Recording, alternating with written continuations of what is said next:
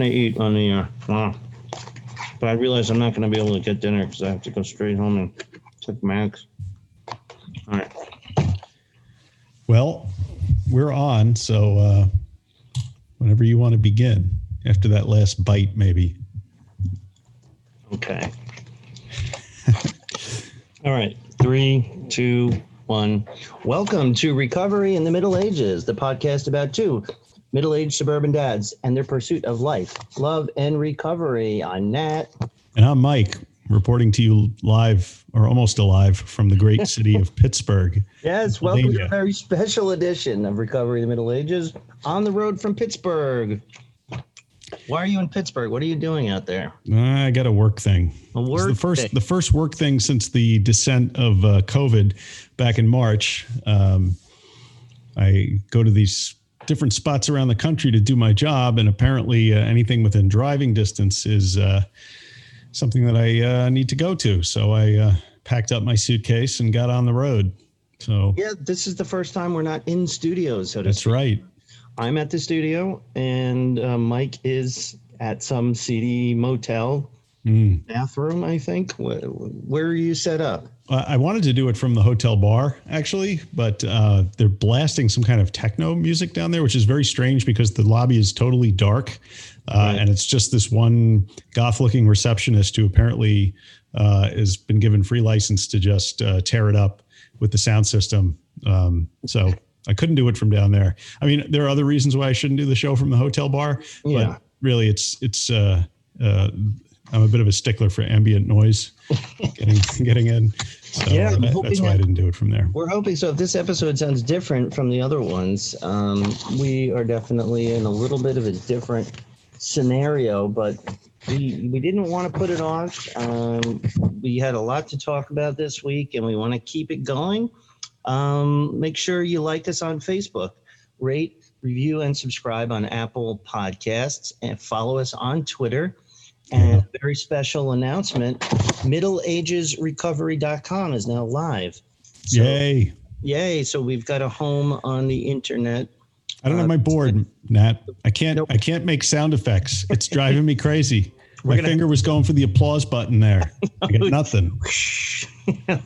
and uh, Sorry for interrupting. Please, it's very exciting. And um, you know, people don't really use websites the way they used to, but it is important to have a home. You know, we have the emails at middleagesrecovery.com, and um, it's a very simple website. It links to our social medias and how to get the podcast, and hopefully we'll have some um, uh, all kinds of stuff on there. Merch. One of these days we'll have T-shirts, hats, water bottles, lighters, Stickers, stickers, stickers, bongs. for your jacket, and uh, all kinds of things that I think um, nobody would ever buy, but it would look cool on a website. Should we write articles and stuff, or no? Um, I don't know. Do you Does want? anybody read that stuff anymore? I don't think anybody reads. Did you have a blog? I had a blog. Did you blog? You were Yeah. blogging. What did you blog about? I blog. oh god, politics. Way Oh. back in a, in a simpler time. So you actually you had a, a, a politics where you would just like whine about what's going on in politics or Uh, yeah, reporting. It was about uh, three years. I kept that up, and I had about Wow. fifteen thousand page views. So I was, I was pretty happy with that one. That's those are definitely not Russian bots. Those are absolutely No, no, no. Uh, well, I, it's a long story. Maybe we don't need to go into it, but I, I did have a friend who had some connection with the CIA. So Oh. apparently, all uh, the CIA officers and some other people would be reading the blog and Right. not liking what they were reading. So I don't know. I might be on a list somewhere. That's not good.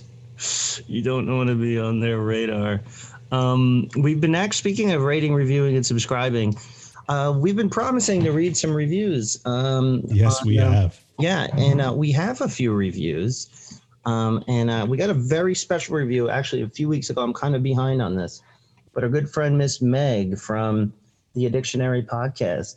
Um, Love Miss Meg. She, she actually did did us a solid, and she listened to it. I really just wanted her to listen to it. I was curious because I have a lot of respect for her. I love her podcast, and I thought, Great show. You should all go listen to it. yeah, she actually listened to it, but then she came back and said, "Man, this is really good, and I really enjoyed it." And she wrote the following uh, review, Miss Meg, and the title is it's five stars. Let me say, but start by saying that uh, entertaining, synergistic, and uh, and then there's three dots. I guess that means there's more. Yeah. Mm. And it says, it reads, okay, guys, you are knocking it out of the park with this podcast. First of all, the synergy you both have with one another is amazing.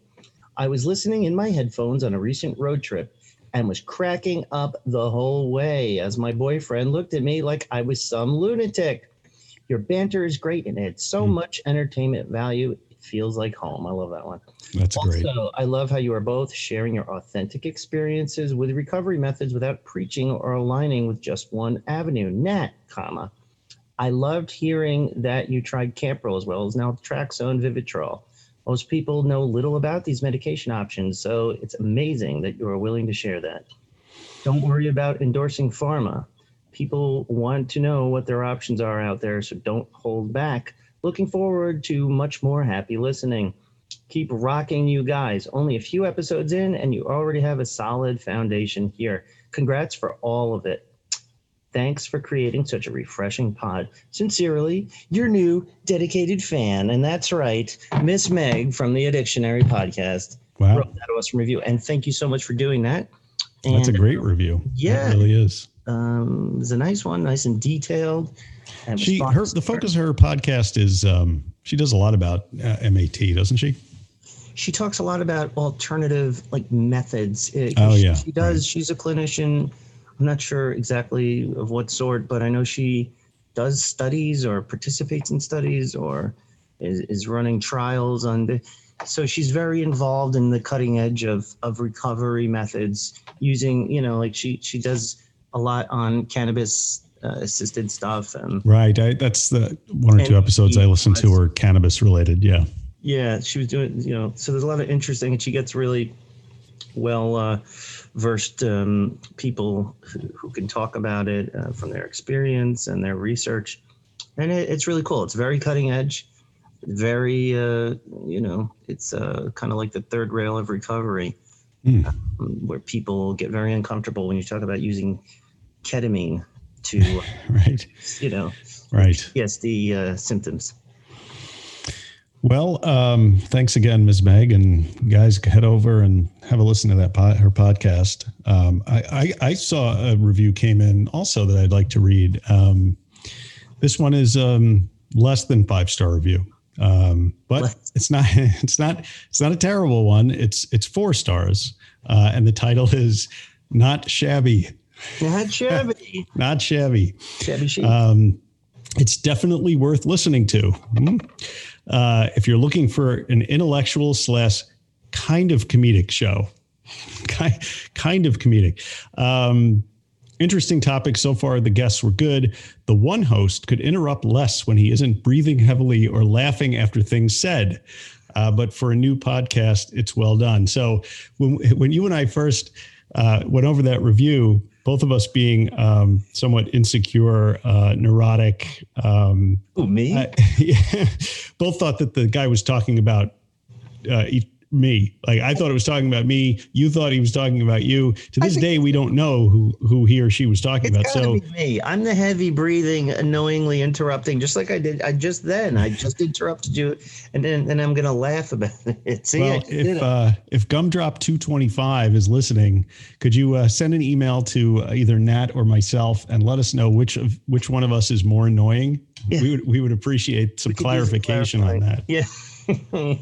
but um, look, we're happy to get reviews, even if they aren't five stars. But No, please, and actually, that's a nice review. Uh, we, it is. it's it's good. It, we're um, you know somewhat funny and uh, breathing heavily. But yes, thank yeah, thank you for the review. left-handed compliment, um, but we'll take it. We will Yeah, take. sure, sure. It's all good.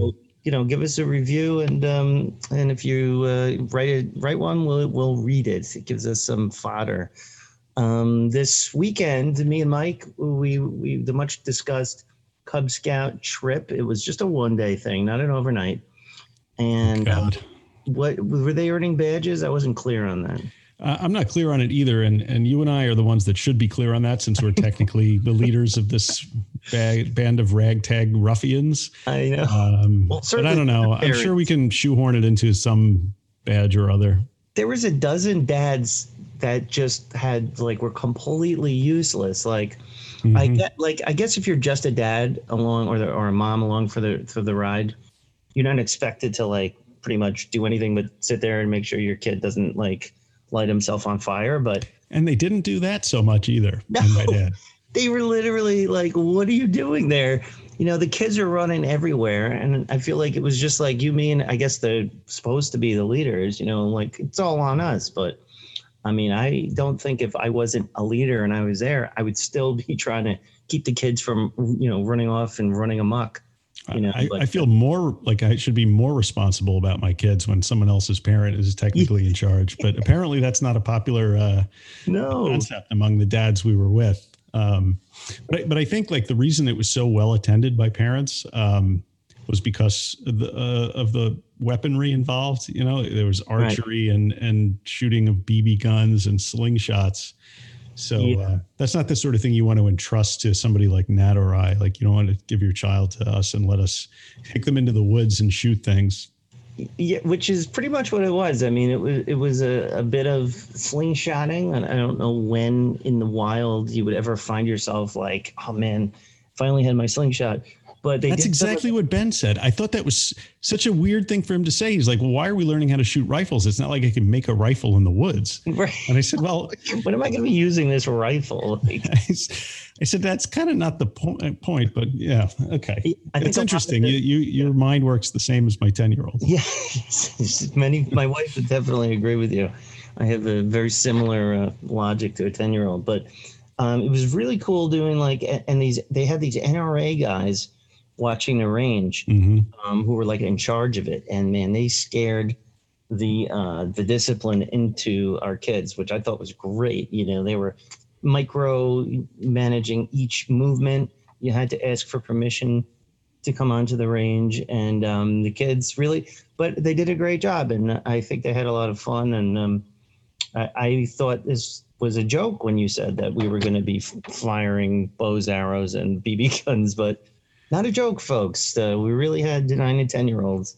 Well, it, all, it also brought all the the dads out too, because yeah. I think secretly in the back of everyone's mind, they were hoping they would get to shoot bows, arrows, and BB guns as well. didn't quite work out that way. But, I didn't uh, get a chance, but I was there. I was watching closely, and uh, and that's something you know that if if uh, you know not to put too fine a point on it, but if I was still drinking and you were still doing what you used to do, you know, the idea of going out on a Sunday like that in the woods with the kids for like eight hours would have seemed like not what the way you wanted to spend a Sunday.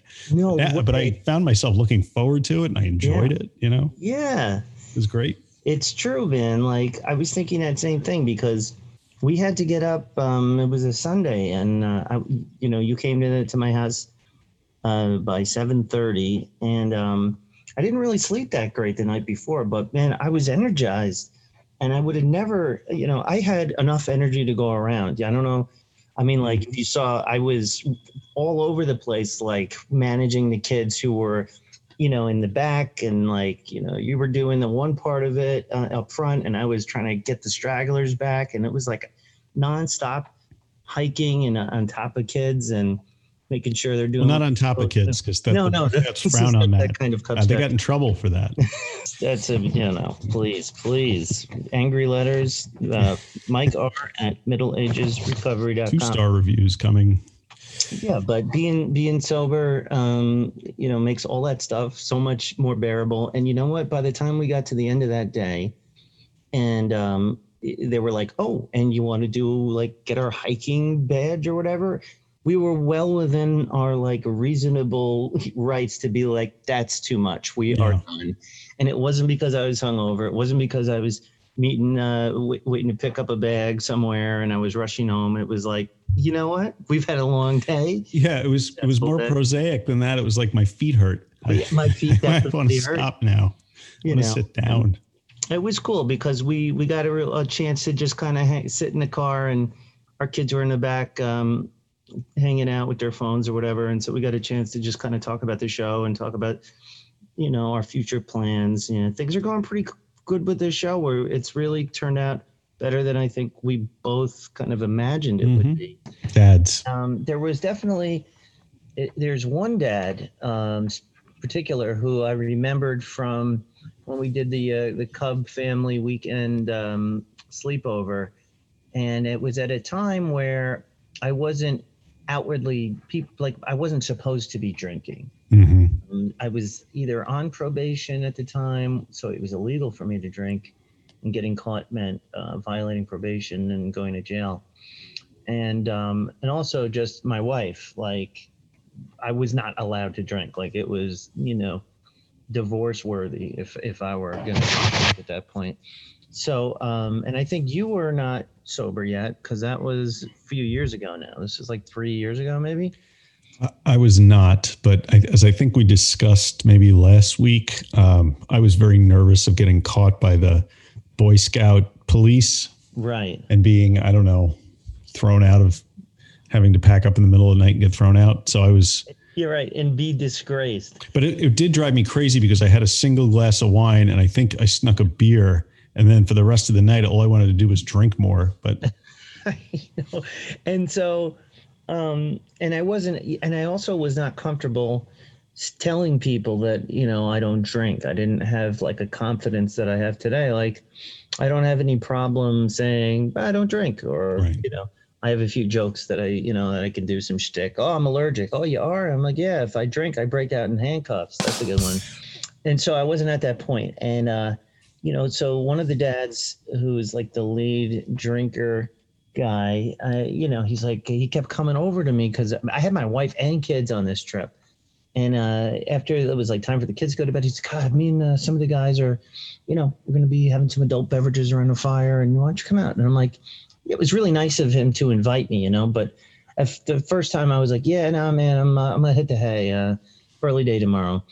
And then came back like five minutes later, hey, uh, man, you want to, we're hanging out, you know, why don't you come hang out? We're going to have a few drinks and, uh, da da da da da. And I was again like, no, no, th-. and I start to feel like uncomfortable that I was sort of denying, you know, this this attempt to, I don't know, probably get to know me better, maybe to even, uh, you know, be friends or you know, that sort of thing. So you Mhm. really like miss out because, you know, what if I was like, you know, maybe if I was more confident, I could have said.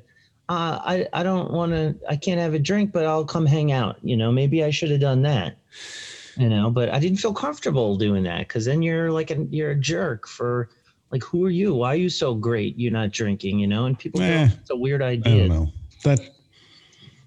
I, I I know where that's coming from. I know that feeling. I've had that feeling, but I know I look at that now. It's kind of silly because, I mean, it would be one thing if those guys were just sitting around the fire having a beer or two, but you know, from what I recall, that night devolved into some serious alcoholism.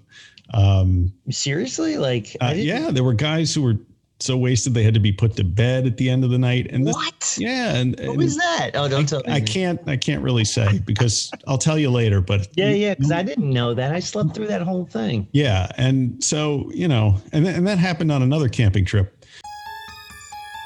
Went on. really Yeah, some somebody brought, buddy brought a handle of scotch and ended Oh. up killing three quarters of it. You know, practically by himself.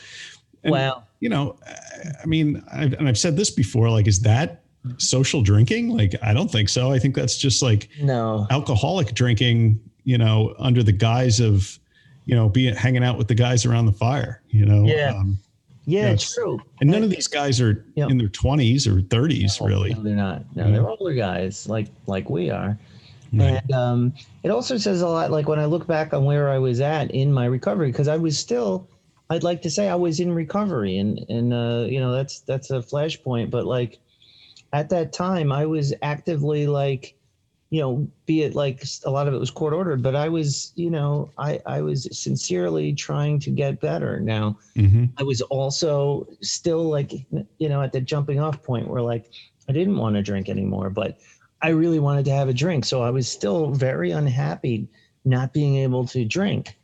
Um, and, and like, and when I look at myself or today, eh, that same thing, like I'm, I'm in a place now where I don't feel bad that I'm not drinking. Like I feel better that, you know, I feel like it's one less thing to worry about, but I don't sit there and go, man, if only I could just drink a No. of scotch, you know, at the camp out with the other dads. Like that doesn't even enter my mind. Whereas at the time I was I was suffering, you know, like some of those guys who've been in recovery for a long time, like every day is a battle and every day I've got a one minute at a time. And it's like, really?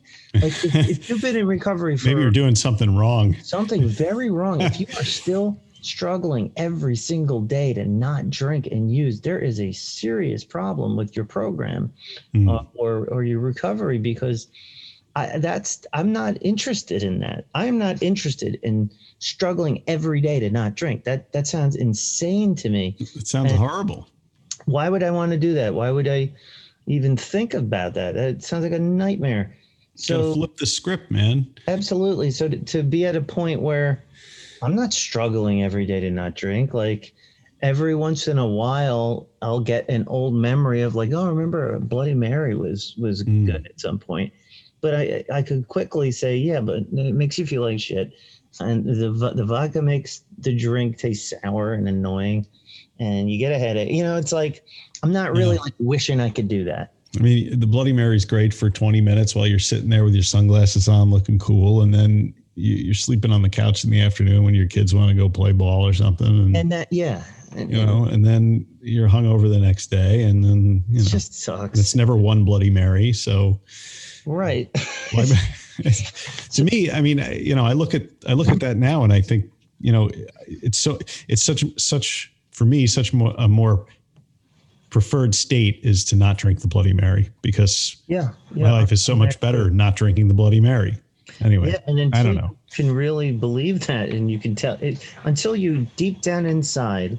I know this is for me, deep down inside, until I really can, you know, believe that and intellectually understood that and emotionally, I was it, I was in that nightmare of like, I I can't drink, and what the hell? Why can't I drink? And these these uh you know the county is punishing me for being an alcoholic and you know and they don't understand and this is a disease and i can't control it and i'm powerless um i just- don't feel that way anymore um again that's just me I mean, part of it is is that's the way the human mind works, right? If I tell you don't think about an elephant, what are you going to think about all the time?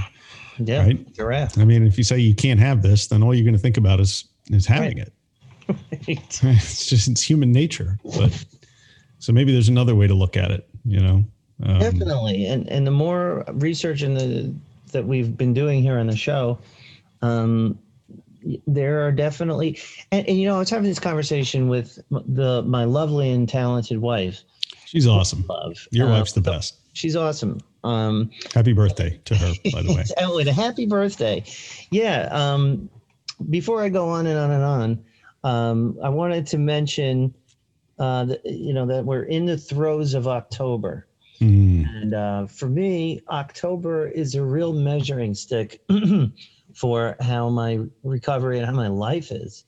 Um, I've got my wife's birthday, my mom's birthday on the 12th, wife on the 19th, my son, my nine year old son's turning 10 on the 24th, my brother's on the 26th of October, my anniversary is on the 29th. Jesus Christ, dude. Yeah. That's for drunk, sober, whatever. That's a, a, burden to bear. A lot of stuff going on. Yeah, and and I have memories of previous years when I was, you know, chasing one addiction or another and attempting to just do the right thing and like to be prepared and to have a card, like the little things like I got a card several Right. days in advance of my wife's birthday and I bought gifts with my kids for their mom. Like I would never have done that in the past, you know, like ever, not even close. It was a continual disappointment. And believe me, I, I can be a disappointment to my wife all on my own without, you know, drinking and doing drugs, you know, but uh, this year I, you know, I was on top of things and, and uh, yes, I have a lot of anxiety because I've, I've packed on some extra things to do, like, um, you know, just take it, finishing this college degree. I don't know why I thought this was a good time to do it, but I figured good a time as any. And so I've got some extra, you know, anxiety, but I, I mean, I wasn't even doing anything else but trying to catch up with my uh, dope habit or um, you know, give, sneak a drink and and the money you spend, and it's just, man. And so October being a measure for success in my life, uh, I feel pretty good, you know. Well, and kudos to you for being able to swing all that. Um, I, I, just I remember the saying that I heard. I was probably in AA that you know addiction or being being a uh, a drunk is like a full time job that you don't get paid for, but you still have to schedule it in, uh, you know, along with all the rest of the stuff. And uh, it's funny how that full time job tend, tended to get preference over the, the actual job and the other things that needed to get done. You know. Yeah. Um, and, so. and to not be able to to just be a good person, you know, in general, because you're constantly massaging the inner addict and, and trying to make yourself feel better when um, there is you're not feeling better you're just um, prolonging the, you're an inevitable slow painful and lonely death right yeah. Yay! So um, holidays, yeah, um, and uh, you know it's October, and not only do we have birthdays galore and anniversaries, but it's also you know it's the the holidays are beginning to loom. I don't know. Um, I, I mean, Halloween is sort of a pseudo holiday, but you know, not in my house. It's not. It, it really portends you know doom for you know thanksgiving is coming mm. and you know before you know it um you're at christmas and uh, hanukkah and kwanzaa festivus and all the rest of us well, we were talking uh, earlier and, and trying to come up with some uh, some holiday stories of um, bad behavior. I, I remember thinking like, I know I was drunk on most major holidays, but I'm having I was having a really hard time remembering stories because I was, I was usually drunk. Yeah, and I just don't remember. Uh, I had to go back back a ways. Did you do the like the, the, the, night before Thanksgiving is the biggest night of the, of the oh, year? Yeah. Did you do that? Yep. yep. Usually it was spent at the Shamrock Bar. Right. Uh, in the town next to the town that we presently live in, where right. I spent my tender years uh, and would come back as my parents lived there. Um, and they sold uh, cocaine in that bar, uh, quite mm. a, quite a bit of cocaine in that bar. I remember one Christmas Eve in particular my sister was uh, around and she had the hookup uh, with the bartender who was selling selling coke and um, bought a big bag of that and stayed up uh, Christmas Eve until I could hear the birds chirping on Christmas morning. Yeah. And then, you know, my, my parents had got up around 8 a.m. Uh, and we had, had us all in the living room. And uh, I, you know, I've seen pictures of that day. Oh, yeah. And I do not look um, well and I did not feel well. And um, the rest of that day is just a haze. But, but I mean, that's the thing when you go around the horn before a holiday, Ugh. it's just uh, it's a horrible feeling because by the afternoon on the day of the holiday itself, you're just you're just spent. You're not. Yeah. You're not good company unless you start pouring liquor down your throat again. It's you know? torture, and I'll, I'll never forget um, when my wife and I used to party back in the day when we were first dating, you know, because we would all be doing our Thanksgivings together. But so Thanksgiving Eve, we would go out and, you know, bag of blow, two bags of blow mm-hmm. all night long, try and go to sleep by five o'clock. Nobody's sleeping. Eight o'clock, yeah, you start getting up and you know, our mother needs help, you know, getting ready for the big day, and just we're all toasted. Right. And um, and it's not just hang hung over when it's cocaine. it's, it's well worse than a, than a than a hangover because for me it was a lingering sense of just being unsettled. Crippling depression. The crippling depression, the coming down off of that shit mm-hmm. is just. I used to, not on a holiday per se, but uh, in the early 2000s when I was doing a lot of blow. Um, and I wasn't partying, you know, I would get it and then I would sort of secretly do it and then try and go to sleep next to my fiance, my wife at the time. Try and go to and sleep. Literally. That's a good yeah, one.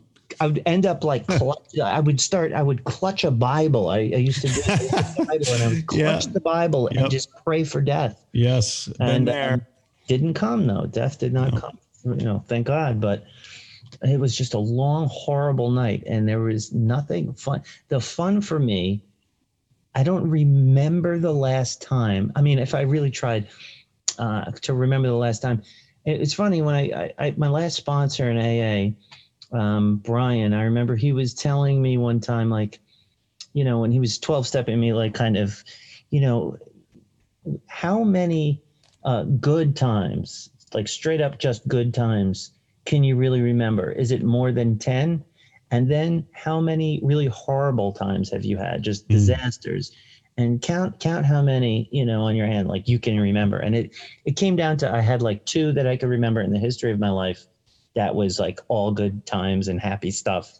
Mm. And it didn't take much thinking at all to conjure up all of the horror stories that were at the very front of my mind, you know. Well, I, I, when it comes to cocaine, I've never had a good ending, like ever.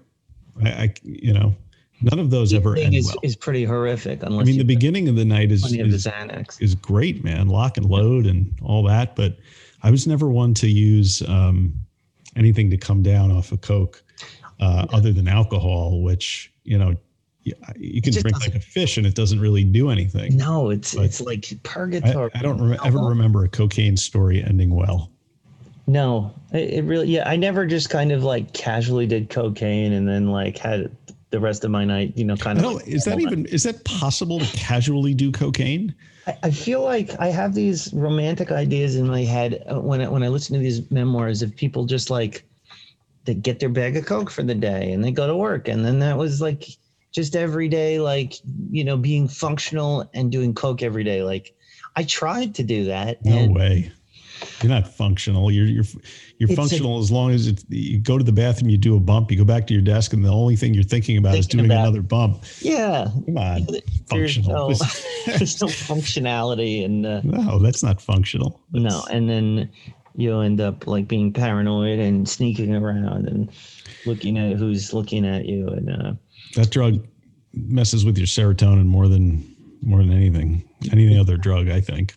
I think I, I probably did more damage to my brain abusing uh, amphetamines like Ritalin in college and cocaine for years after uh, than anything else. You know, I mean, I, I, you know, depression runs in my family, and I definitely have suffered from depression, but I don't remember a time before I did drugs. You know, where I was conscious of being depressed. So it's mm-hmm. it's very hard for me to even know if it's the drugs that to the damage. I mean, what I know today is that I've been clean a while. Um, you know, I, I get sad when it's appropriate. Um, right. or I get down when, you know, sometimes things are hard and I'm struggling with, you know, my job or school or my kids, but it's like I'm supposed to be, you know. Um, I can stay positive, but I'm not just like, there's no constant impending sense of doom. Mm-hmm. I don't know. Did, did you have that? I mean, yeah. I mean, I've my uh, you know, they say everybody's got sort of like a happiness set point, and some of us are set higher than others. Mm-hmm. And I was always sort of a positive person, albeit cynical. You know, a, a cynical positive person, if such a thing exists. um, so I never really recall suffering from depression before I used drugs, but certainly um, after that, uh, after abusing cocaine for a number of years and the drinking, you know, I think it just it changes your brain chemistry in some way, and uh, the way your body processes serotonin and stuff. So, yeah, I, I, can sort of recognize it now. You know, that feeling of nothing. I don't. You don't want to do anything. Everything's hopeless. No, everything sucks, and you just want to lie on the couch for days on end. Um, less since I stopped drinking, though. Yeah, the way they described it to me when I was in an intensive outpatient, uh, where, where, it was kind of like, is intensive outpatient therapy, something like three hours, three times a week. A lot of it is what they call psychoeducation, where they uh, they teach you, you know, what what the drugs are doing neurologically. Mm-hmm. Um, and I, one that really stuck out to me is when they explain, you know, like when you're doing drugs and drinking all the time um, people, most addicts or recovered addicts report that the things that would normally make you happy, that would be like a nice sunny day, right, or a drive with the wind going through your hair, or you see, you know, your your football team is on TV and you're excited for it. Like your brain ha- had like a happiness like threshold that when you're, you're when something happened to you, your serotonin, I think it's the serotonin, not this, not the dopamine. Don't quote me on that. Would would spike to that level, and you'd feel happy. Mhm. And when you first do like cocaine or heroin, or I think even drinking can do this, it busts through that that threshold by like four hundred percent. And I think it is dopamine. it's the dopamine. Yeah. And once you crack that threshold, you need to keep hitting that high, Right. You know, literally the high.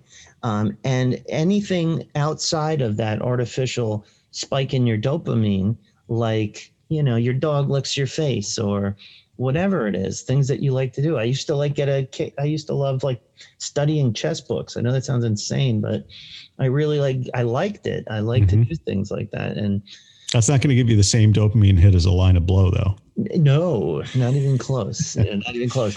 As much And- as I like chess, but you know, And, and eventually, after I mean, my brain. That's why people get so depressed after they stop using, and um, Mhm. and they're trying and trying and trying to feel better, and it takes months and months. it and takes a long time, but your brain eventually does sort of re- rewire itself. It does I mean, because there's now- a neu- neuroplasticity is like one of the greatest things that we have in our brain. Right, and, and I was thinking about this the other day. Um, when I get home, my my youngest son just likes to go for a walk around our neighborhood, and and we play something called we made up called Swords and Dragons, which is you know uh, it's not Dungeons and Dragons because we don't want to get sued. It's sword, but we call it Swords and Dragons, and we walk around with you know sticks and all the trees are dragons. And he he he does like a running dialogue. He's really funny. He's like constantly you know making up what we're supposed to be doing and you know where the power up areas are. And uh and the trees and some of them are dragons. And like anytime i try and interject and be like oh i found a dragon here. And he's like that's just a tree daddy. Dragon's over there. What are you talking about? I'm like oh yeah of course. And uh and i was thinking to myself it's a beautiful day. It's a beautiful fall day i'm just enjoying this and i feel good Mhm. um, you know, and just to be able to do that, you know, and, and every day, just the, the wonderful things that we have in our life, and um, That's why gratitude is so important in recovery. attitude of Stop gratitude. And, yeah, you have to stop and notice that stuff when you're feeling when you're feeling it. But not every day is like that, unfortunately. It's not. And some of the hardest times, watch this segue, Mike. Some of the hardest times to to stay happy and to keep yourself in a positive mood is when you're away from home, like you Yeah. are right now. Right. and um, you know you're not in your normal surroundings which sometimes can be good but you know when when you have uh, kids small even if you don't have kids being away from home and to be taking care of the things you're, you're used to having even if it's just being in your own bed there's a certain amount of loneliness alienation Oh, big time. you know time. and um, i don't know for me but you know did you i know you traveled a lot for work you know was this was this a time where you would really hit the bottle hard Oh yeah. Oh yeah. I would I would be in the hotel bar right now. It's uh it's 4:55 p.m. Right. Uh, I would have been on a second glass of wine at, at least by now. Um, because I mean, you, once you get to where you're going, you know, I traveled a lot when the kids were younger too. So Yeah. I've been on the road, as it were, for you know, last 13 years or so, and um, you know, times where travel was heavy and times where it wasn't as heavy, but uh, it was consistent. And um, you know, you get to the place that you're going in somewhere that you've never been and you don't know anybody. You set your suitcase down. Your meeting is probably the next morning, and then it's three o'clock in the afternoon. So you have to fill the hours between three o'clock in the afternoon and the next morning when your meeting is. Mm. Now, if you like to drink, there's plenty of opportunities for you as a traveler, a business traveler, to do that because the whole system is set up to provide the business traveler with as much booze as as humanly possible Right. because everybody um, who's wandering around uh, to all these business meetings is is suffering with the same feelings of loneliness and alienation. So you end up down in the hotel bar running into people that are doing the same thing that you're doing. Uh, so maybe you can talk to them for a while. But I did a lot, awful lot of drinking at the hotel bar by myself, and then I would sort of wander out and try and find something to eat. I would drink more at dinner, and then you know I I remember I would get back to the hotel room, and if I had only had like five drinks, I would think, okay, that's good. I'll be able to function no problem tomorrow morning. Um, which was not true. I was still, you know, a little. I, w- I was off at five drinks, but you know, I've also had nights where I've stayed out. You know, I, I remember one particular night in Houston where I went to some local hillbilly bar and ended up hanging out with some I don't know, some oil guys until like four o'clock in the morning. And then I rolled out of bed and went to and did the thing I had to do the next day, which was, right. you know, you know, it, it was it was very difficult because you know I negotiate you know settlements uh, lawsuits and and you got to be on your game to do that you can't just roll in half yeah. in the bag you know and, yeah. and you know and it's it's enormous sums of money so it's like there's accountability you know so yeah you screw it up it's on you and i hated that feeling like you know i, I had to to perform and and uh you know i was i knew i was diminished by by the you know the extracurriculars the night before. Yeah. Um, so I mean, COVID was kind of almost a blessing for me, you know, because it, it, sort of kicked in about six months after I stopped drinking, and um, you know, I, I, had to negotiate a few work conferences and a few you know work meetings uh, sober, and that was fine.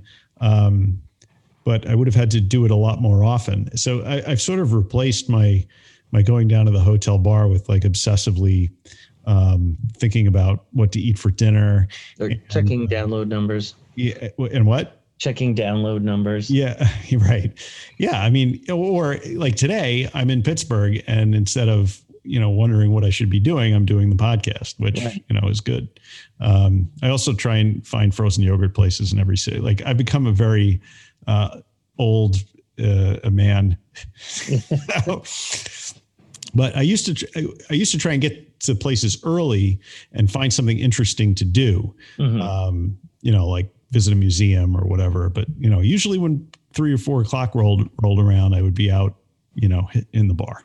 Yeah, I mean that's, that's no longer an option. So I don't. I just don't think about it that way. You have to be a little more creative, I think. Um, uh, especially when you're first trying to do it sober, and you know. Oh yeah you definitely got got a it made it a little easier like you said because you had a chance to focus on you know your sobriety and you're in a bit of a safe space because your your wife is on board with you not drinking but she's not I mean, correct me if I'm wrong, but she was she like do was she doing like the finger shaking? I'm going to leave you if you no. don't stop drinking, or was Not, this you? If you would ask her, she would say, "I had no idea you were struggling." No kidding. Yeah.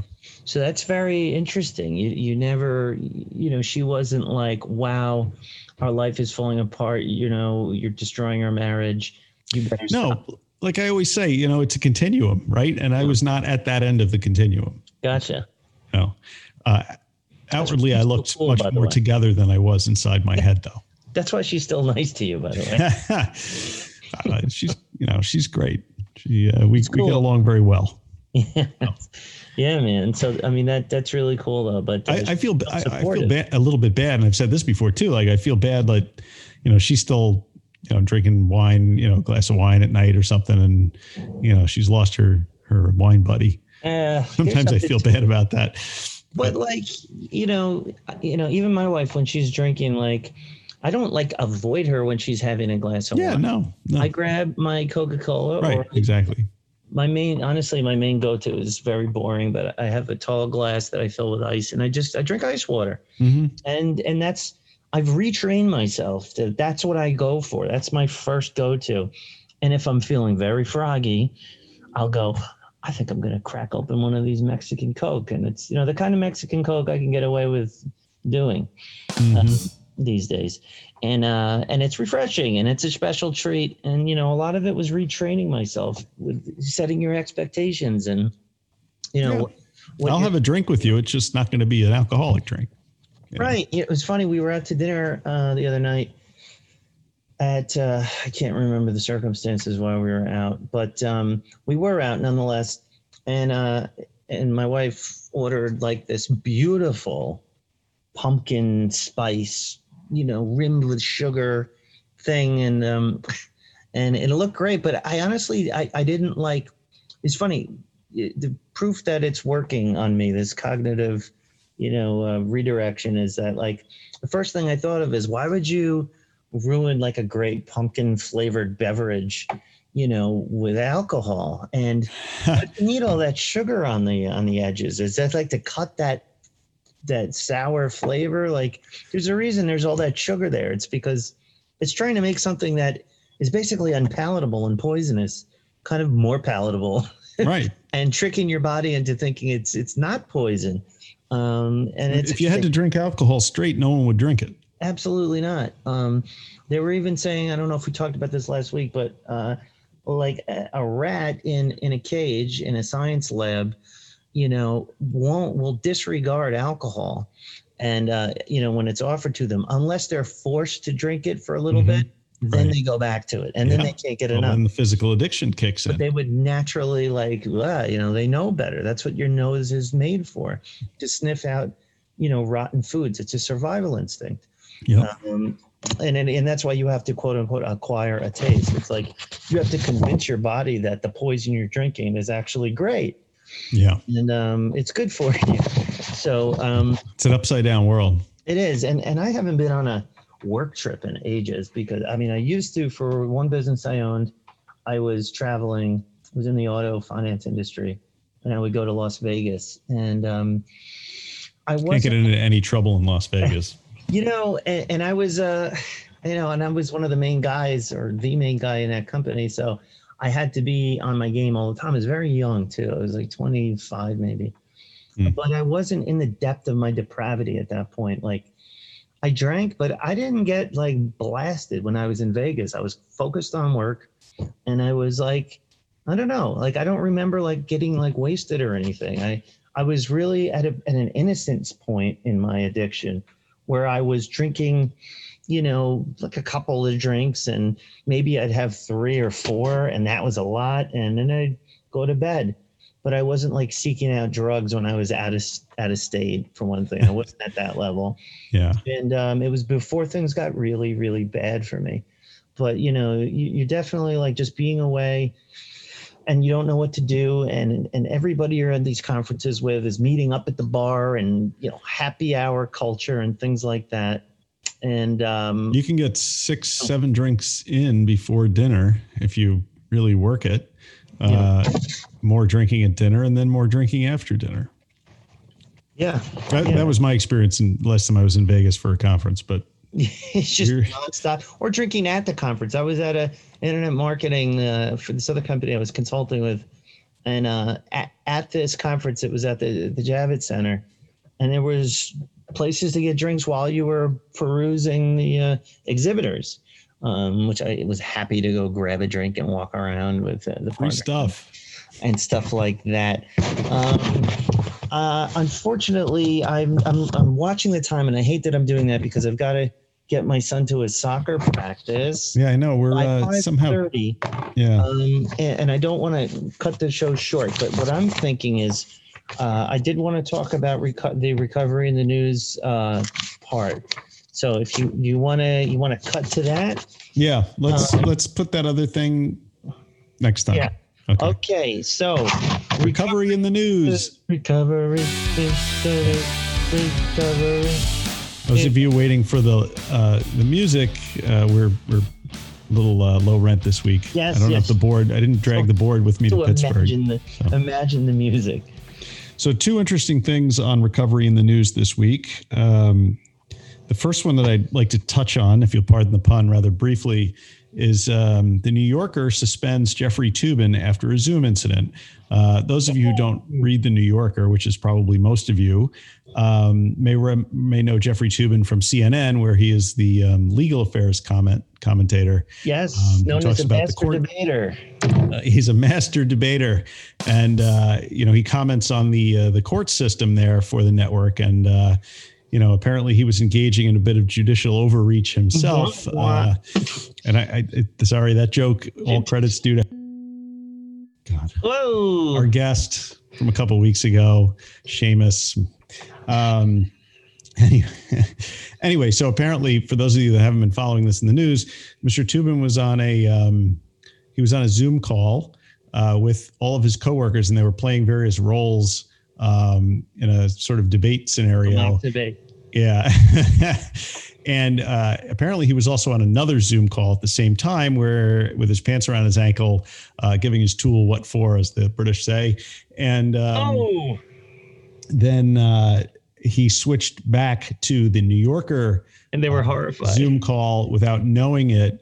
Uh, and they had all watched him, uh, you know, rough rough up the suspect. Yeah, rough up the suspect, wrangle the snake, whatever oh, you want to call it. Poor Jeffrey so, I like that guy. Now I don't know what this.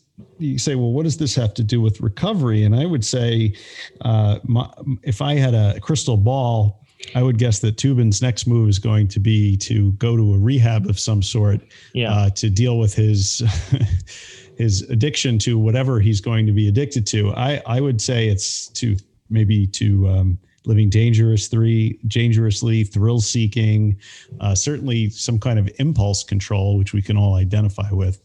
Um, maybe not the same way that that Toobin identified with, but I wouldn't be surprised if he's some kind of alcoholic or you know um, having some trouble in that. And but yeah, I mean he's, he's 60 years wrong. old. You know, uh, you know, it's probably not the first time he's he's had two windows open on his computer at the same time. No.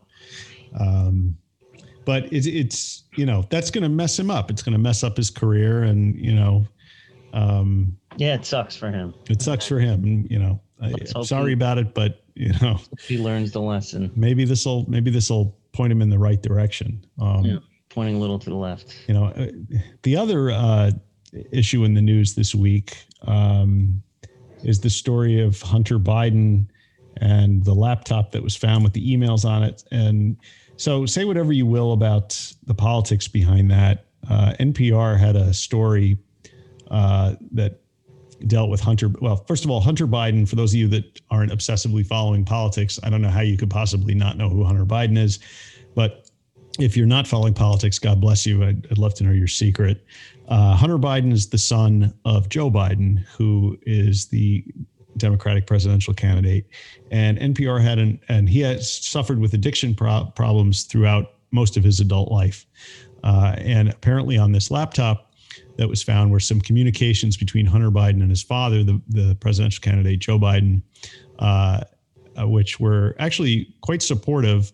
Uh, Joe Biden supporting his son, even though his son's um, addiction issues with uh, crack and cocaine and alcoholism have really caused his father no end of, trouble yeah. uh, in in his political career.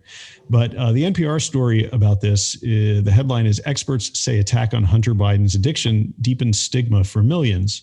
Um, and it's it's interesting because you know in the first Democratic debate, um, Trump attacked Biden with a false claim about Hunter. He said he got thrown out of the military and he was dishonorably discharged for cocaine use, right. which, which actually wasn't true. He had an administrative discharge, not a, not a dishonorable.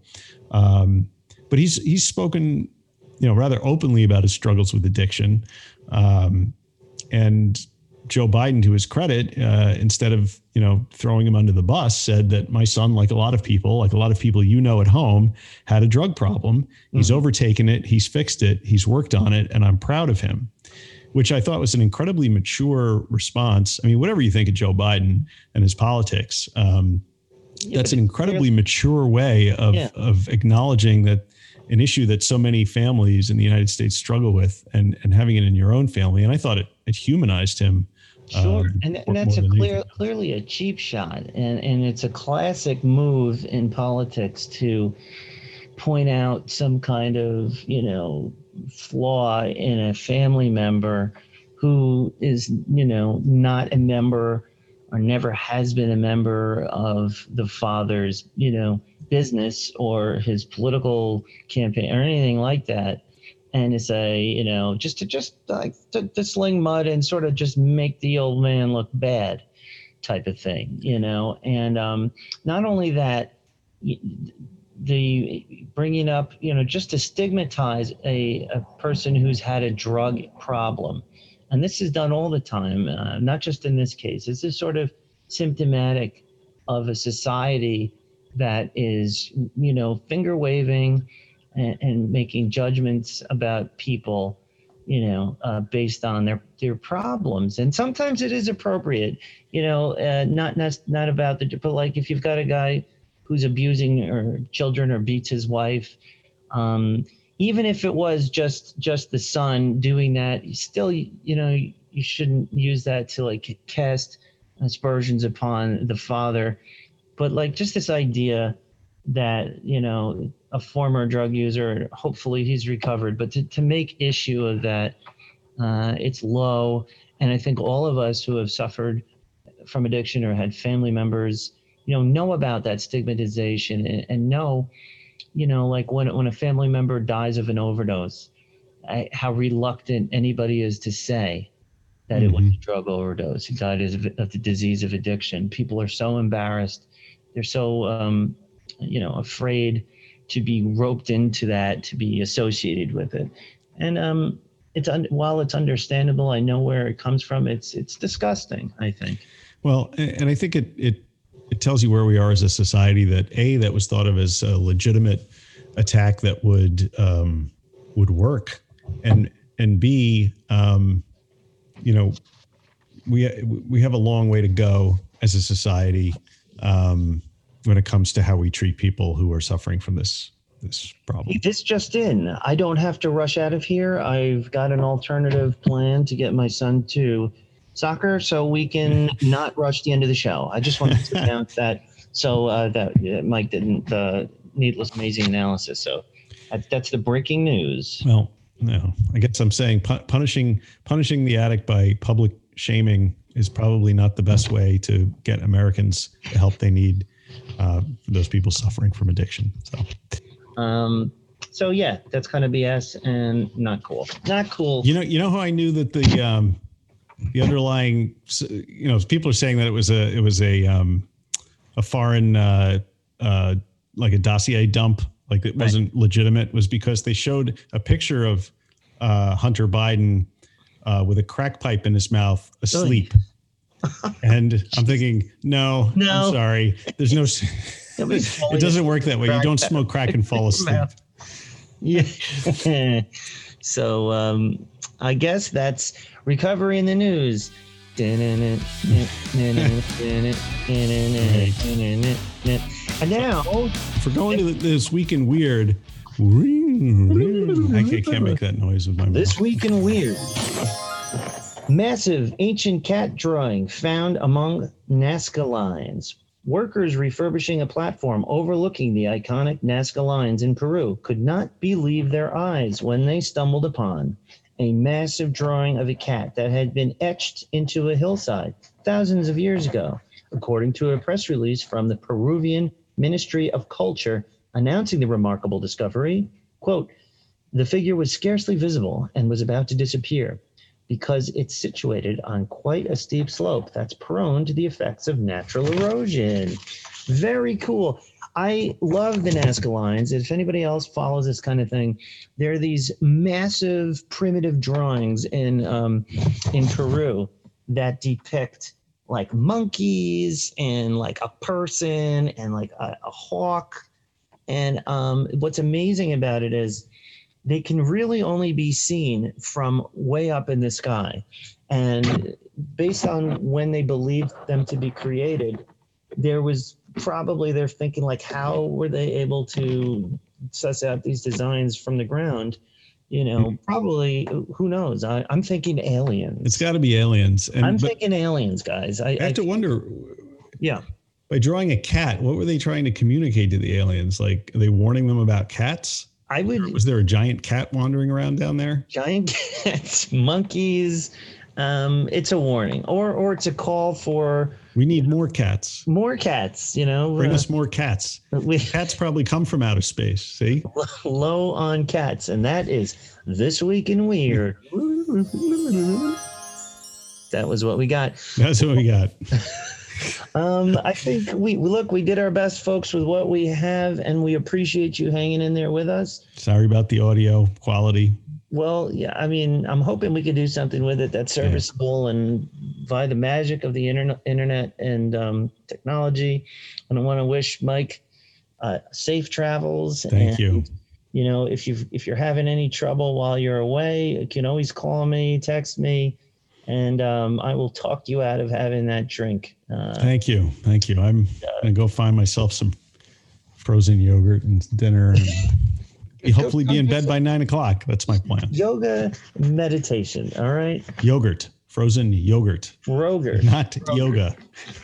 Maybe yoga. I don't know. Maybe. So follow us on Facebook, rate, review, subscribe. Um, get us on Twitter. Um, twat us a tweet. And um, find us now on middleagesrecovery.com.